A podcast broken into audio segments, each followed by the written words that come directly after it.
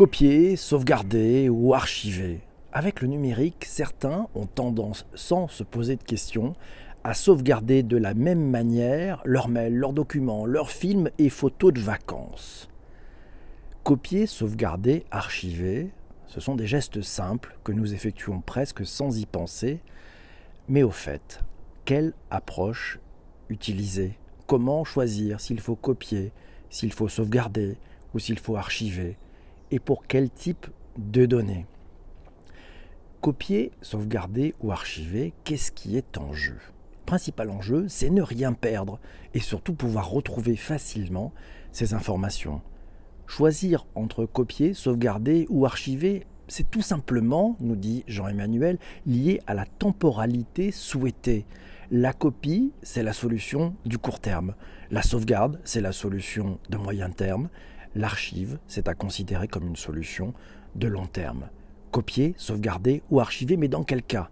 Tu travailles sur un document, tu souhaites modifier ou transmettre à un proche ou à un ami. La copie te permet de conserver des informations à un moment donné et te sert à échanger ou figer un document en cours. La sauvegarde ou le backup est là pour retrouver des documents qui auraient été perdus. Le but, c'est faire une copie pour garder les informations initiales et recommencer à travailler à partir du document. On peut sauvegarder sur un autre disque dur, sur un NAS ou encore dans le cloud pour libérer de l'espace sur ton ordinateur, ta tablette ou ton smartphone.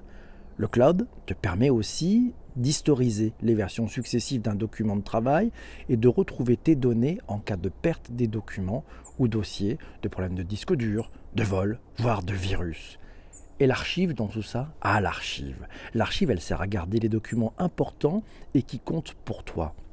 Archiver, c'est rassembler des documents que l'on n'utilise plus, c'est faire le tri de ce qui est nécessaire, de ce que l'on veut conserver, comme par exemple les factures, les impôts, les courriers importants.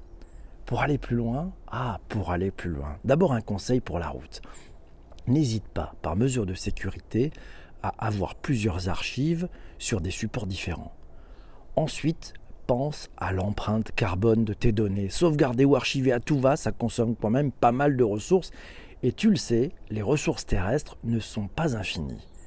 Donc, comme on dit dans le Sud, méfie. Ouais. Enfin, pose-toi toujours la question si tu as vraiment besoin de sauvegarder tout ça. Plus tu sauvegardes et plus tu vas te noyer dans le flot d'une data dont tu ne feras probablement jamais usage. Tu as remarqué toutes ces photos, ces mails ou autres documents que l'on stocke inutilement? Alors toi, copier, sauvegarder, archiver, tu t'y prends comment?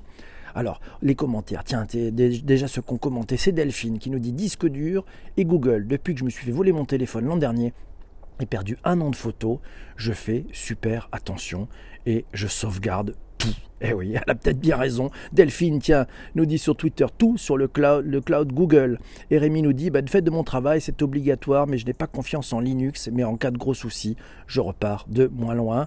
Laura nous dit, je double une sauvegarde iCloud et un disque dur externe en sauvegarde Time Machine. Ça change tout, ça lui a sauvé euh, la vie lors du vol de son ordinateur à la fin de l'été. Et un tout petit peu de Google Drive pour certains sujets partagés pour ses clients. Bref, elle met ceinture et bretelle, notre amie Laura. Cyril nous dit quels critères pour faire un choix? Savoir caractériser les données froides et les données chaudes, faire un choix économique, quel est le coût du stockage dans le cloud ou sur un NAS? Quelle est la valeur de la donnée? Bref, il se pose toujours ces questions. Ça nous ouvre un champ extraordinaire pour de prochains épisodes. Merci d'avoir écouté cet épisode du podcast jusque-là. Merci à toi. Si tu es abonné, c'est bon. Si tu n'es pas abonné, tu peux le faire. Si tu as partagé sur tes réseaux sociaux, c'est super. Si tu ne l'as pas encore fait, tu le peux encore et encore et encore. Je te souhaite une très belle journée. On se retrouve demain matin pour un prochain épisode. Ciao